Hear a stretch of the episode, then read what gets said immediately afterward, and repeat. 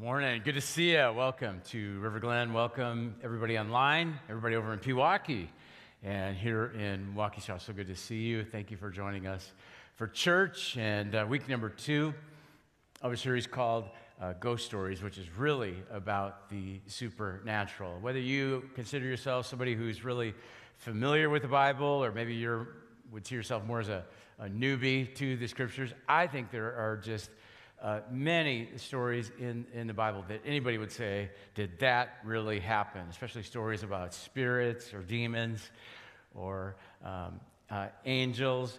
Uh, stories that may seem a little bit um, unbelievable, but they're true. And they point us to an unseen world beyond the one that we can uh, see. I find it fascinating how many of the uh, most popular movies and uh, television shows have to do with the supernatural, like this one uh, right here, Stranger Things on Netflix. This is about a uh, young, mysterious girl who's got some special abilities and, and knowledge. This uh, series, uh, Stranger Things, broke the record on Netflix as the most watched uh, series. It's actually one of the most watched series in the history of television or movies like The Sixth Sense came out in 1999, won all kinds of awards. I remember watching this movie, and there's a famous line at the end of the movie. Maybe some of you uh, remember it. This little kid, uh, at, toward the end of the movie, says, "I help me out. I see."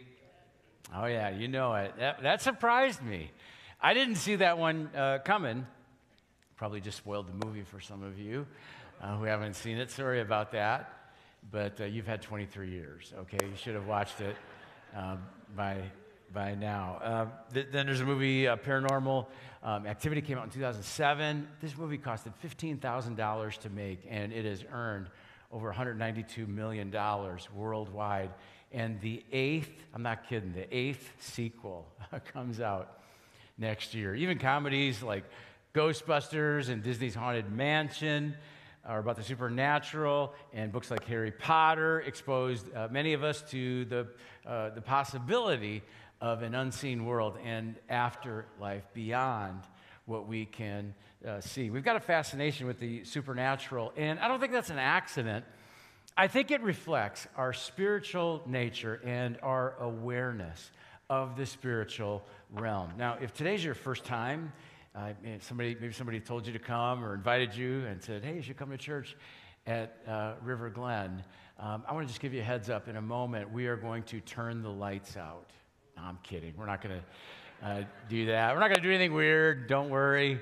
Don't be, don't be uh, nervous. Uh, you know, it doesn't matter if you're Christian or not a Christian, whether you, you know, um, are, are a church person or not. I think all of us need to know two truths about the supernatural uh, realm. Number one, there are forces, supernatural forces, that exist to destroy your life. Take a look at what the Apostle Paul said in Ephesians 6 For we are not fighting against flesh and blood enemies, not against human beings, but against evil rulers and authorities of the unseen world, against mighty powers in this dark world, and against evil spirits in heavenly places. Paul says, There's a world you can see, and there's a world you cannot see, and there are unseen spiritual forces that want to uh, destroy your life. First Peter says, Be alert and of sober mind. Your enemy, the devil, prowls around like a roaring lion looking for someone to devour. We've got a very real enemy, and he wants to just wreak havoc in your thought life, wreak havoc in your family life, wreak havoc in your faith. But here's the second truth just like there are unseen uh, supernatural forces that exist uh, to destroy you, that work against you, guess what? There are unseen supernatural uh, forces that are for you, and they want to help you uh, walk in God's will for your life. In Scripture, these godly supernatural beings are often referred to as angels. And we don't talk very often about uh, angels, but they actually come up in today's ghost story. And so I thought I'd, I'd, take just a brief moment and, and uh, just quickly address some questions you might wonder uh, about angels. Like, uh, where do they come from? Where do angels come from? Check it out. First verse of the Bible. In the beginning, God created the heavens and the earth. Notice how this verse makes a distinction between earth and the heavens. What's the, the earth? Earth is visible, the earth is, is seen And the heavens would include the invisible beings uh, created by God called angels. The Bible mentions angels over 200 times. Angels come up again and again. Gallup poll found that 72% of people, 72% believe in angels. So why don't we talk about them more often? Well, a New Testament scholar by the name of Andy Angel, I'm not making this up, not kidding, okay? He talks about this and he says, belief in God is generally socially acceptable, but even among religious people, isn't it interesting? There can be something of an embarrassment surrounding the subject of uh, angels. He says, when it comes to the unseen world, uh, particularly angels, you know, we can get a little uncomfortable, a little embarrassed uh, to go there. We're afraid people might think we're a religious wacko, you know, if we uh, talk about them, which leads to a second question uh, what aren't they? You know, because there's misconceptions about angels, a lot of them, like this one right here. Um, uh, that uh, angels are these little plump, cute babies. I don't know where this comes from, where that picture come from. That's not, that's not in the Bible. And I'm sorry to report to you, uh, no angels in the outfield. This is a movie. These angels help these outfielders. It would have been nice this year for the Brewers. Uh, we could have used some angels, right, in the bullpen, uh, maybe in the batter's box, uh, but that's just a misconception. And one more. Sometimes people will, will, will say that when somebody um, goes to heaven, they become an angel. And I know that's a very comforting thought, but there's actually not a verse in the Bible that verifies that as true. According to the Bible, angels are their own distinct being created by God. They're not human beings, they're not God. We shouldn't worship them, but they play a very important role. The word angel literally means messenger, these invisible supernatural, godly beings created by God as messengers to bring comfort, strength, help, and guidance to, for us to walk in God's will for our life. But do you believe in angels? Well, in today's ghost story, a guy by the name of Elisha believed in angels. Today's ghost story is found in 2 Kings chapter 6 in the Old Testament. Let me give, let me give you some background about what we're talking about today. I'm going to use this name right here, Elisha, uh, frequently, and it might be easy to get confused because his name sounds a lot like the name of another famous prophet in the Bible, uh, Elijah. So let me try to explain the difference between these two. Elisha basically interned under Elisha, or uh, under Elijah. Elijah is one of the most famous, powerful uh, prophets in uh, the Bible. He's one of a few people who never died. God just swept him up and took him to heaven. But before Elijah went to heaven, he asked Elisha, Is there anything I can do for you?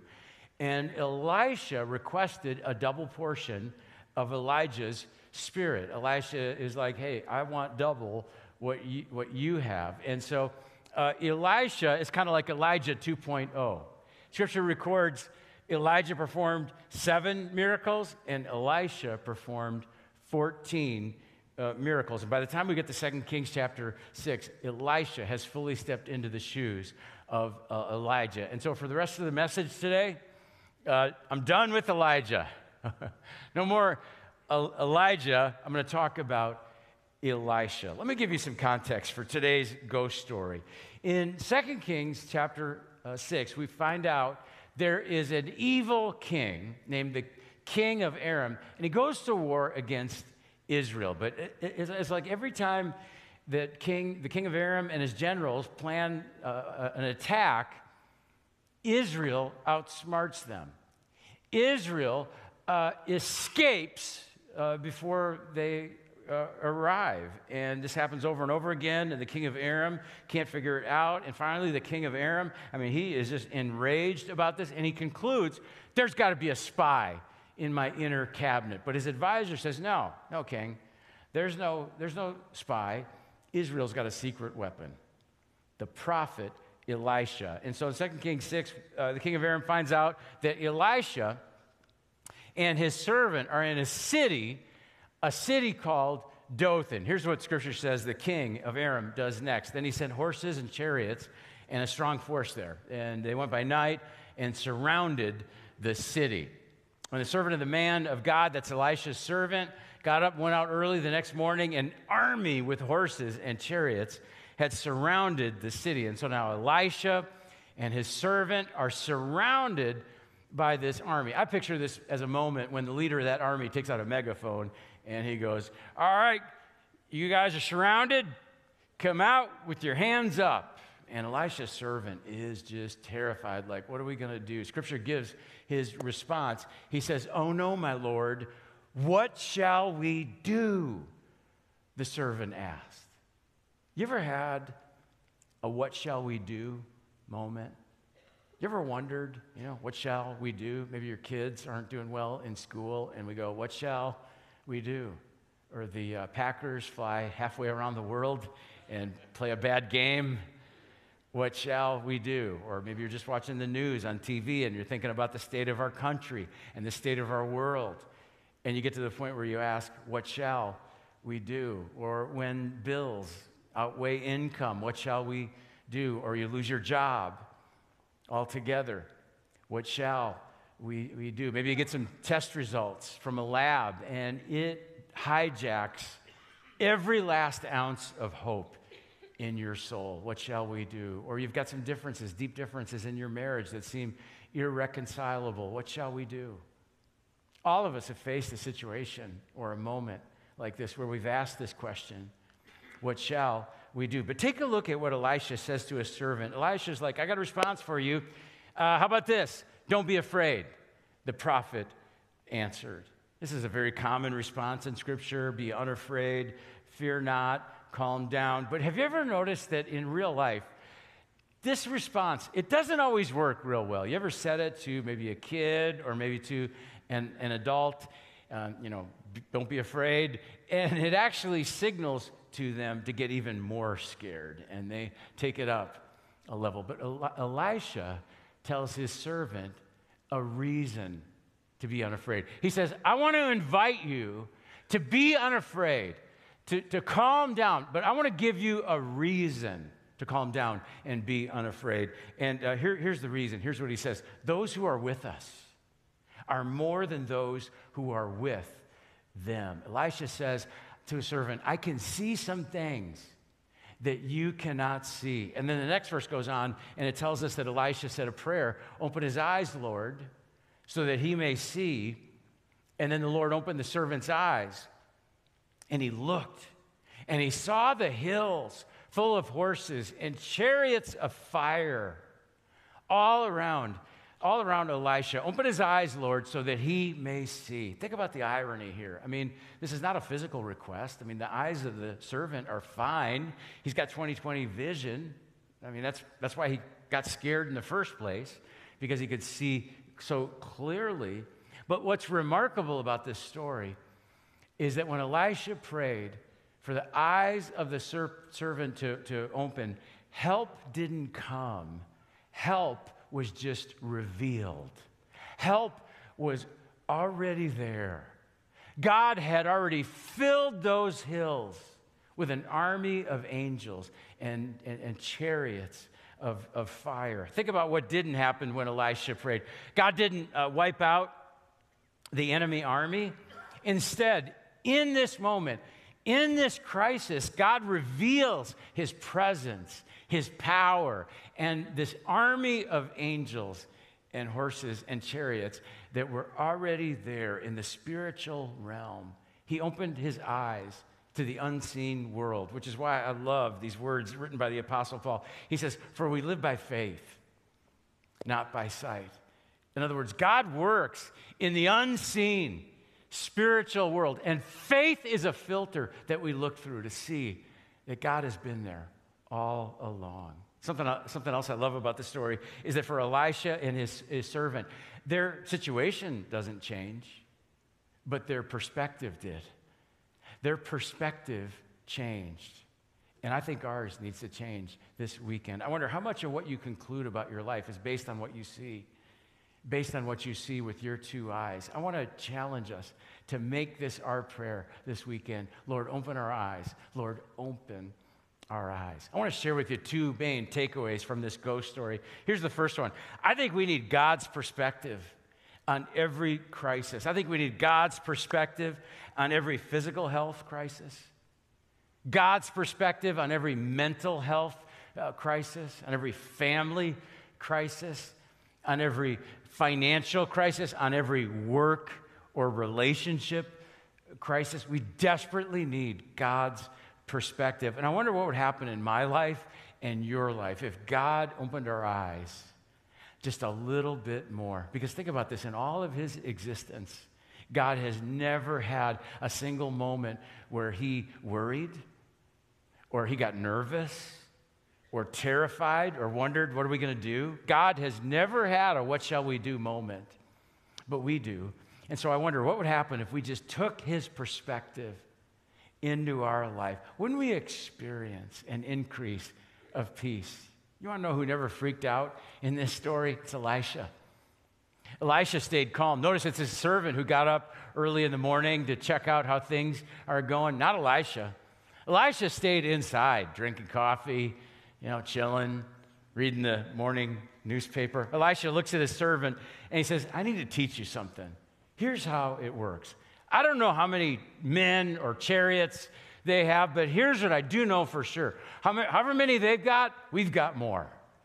And we're going to be all right. Elisha slept through the night, calm, confident, peaceful. Here's what Elisha knows we do the best we can in the natural, and we trust God to fight for us in the supernatural.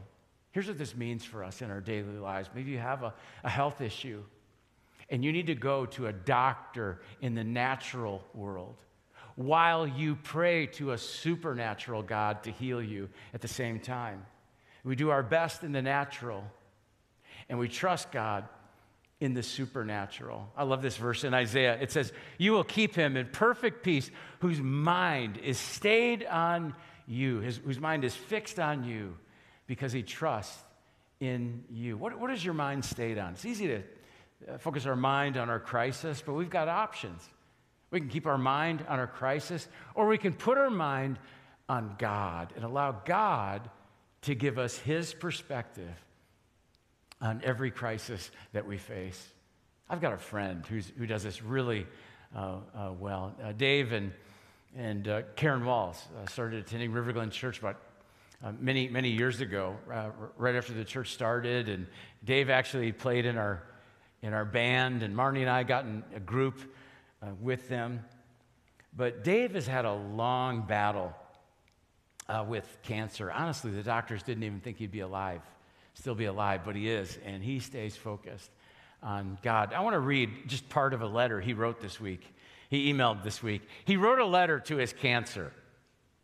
And uh, here's, here's how he starts out To my cancer, and then in parentheses, I did not find it appropriate to utilize dear.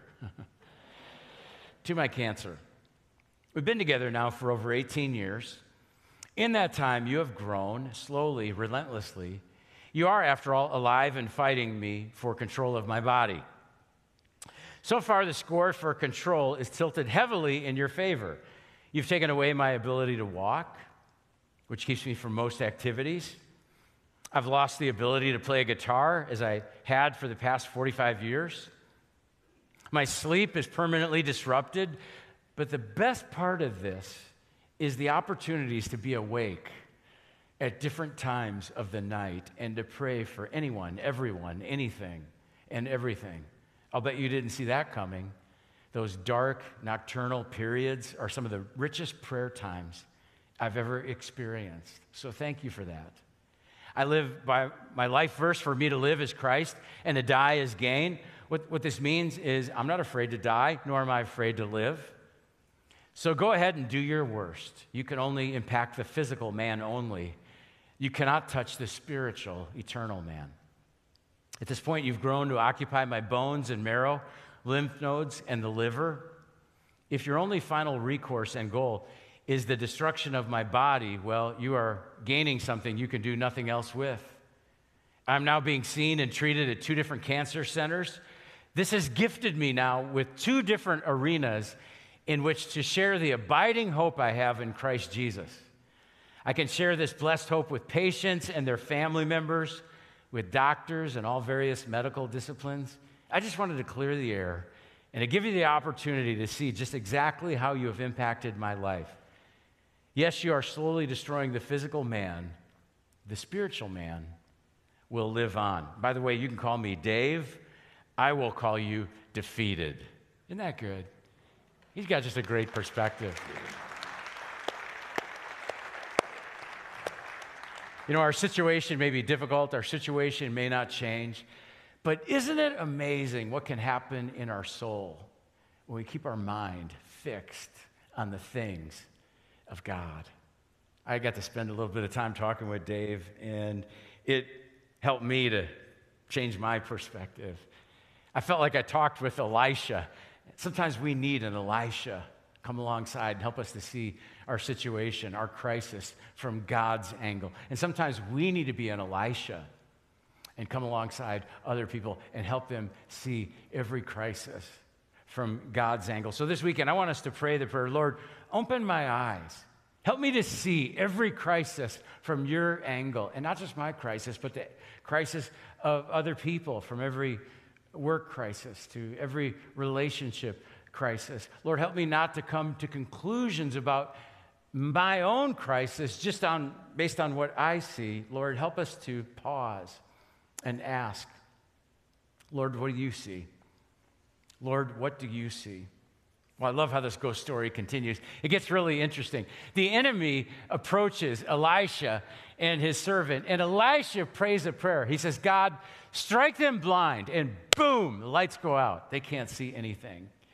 And Elisha starts leading this army. He, they blindly follow Elisha all the way to uh, Samaria. When they get to Samaria, Elisha prays, Lord, open their physical eyes so that they can see. And God opens their eyes. And here's what the scripture tells us it says, When the king of Israel saw them, he asked Elisha, Shall I kill them? My father, shall I kill them? Elisha says, Do not kill them.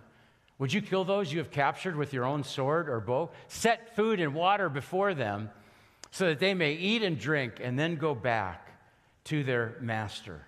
So he prepared a great feast for them, and after they had finished eating and drinking, he sent them away, and they returned to their master.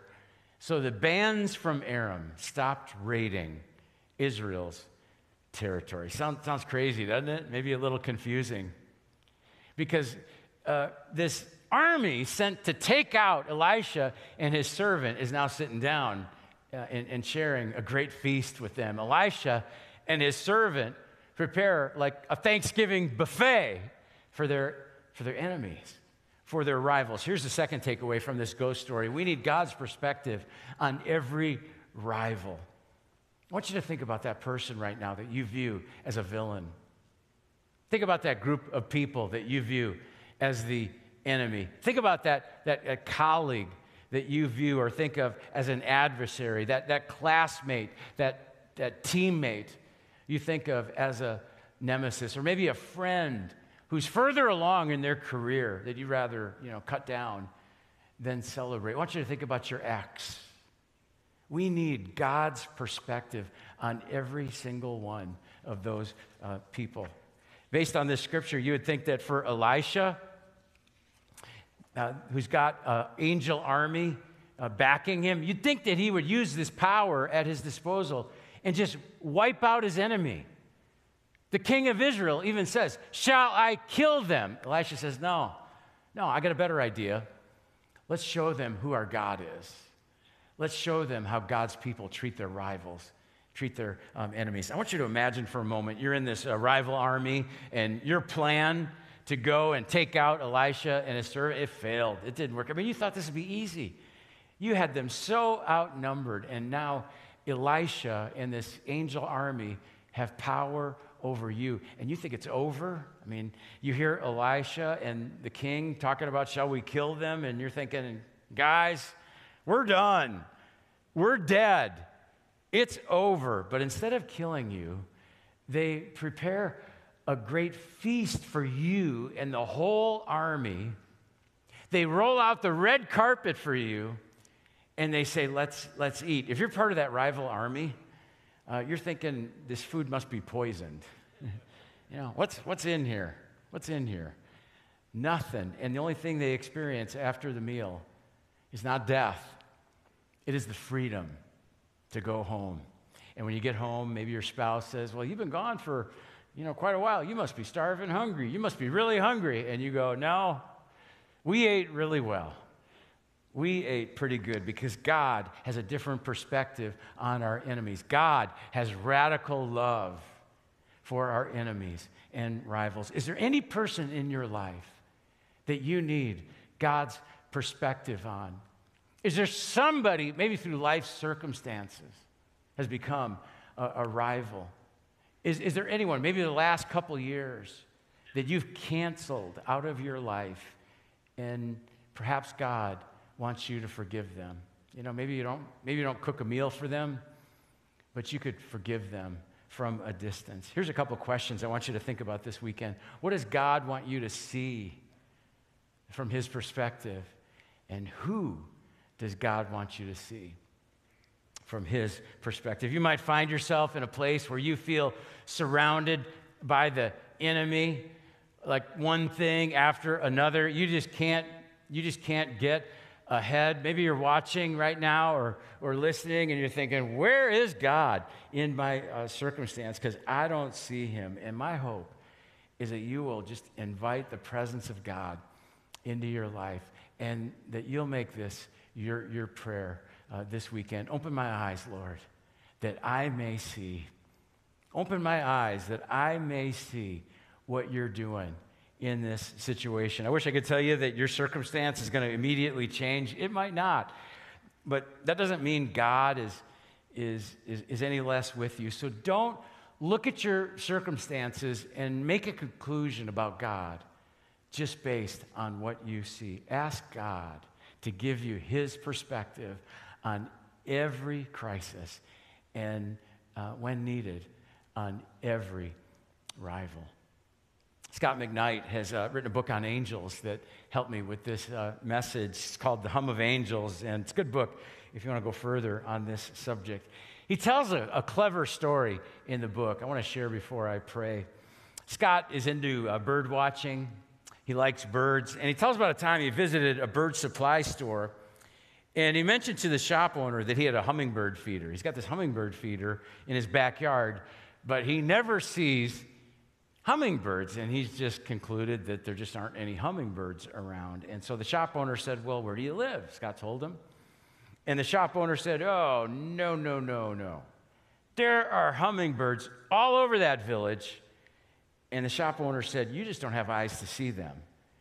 But once you do, you'll see them everywhere. And the shop owner began to explain to him how to spot those fast darting little birds.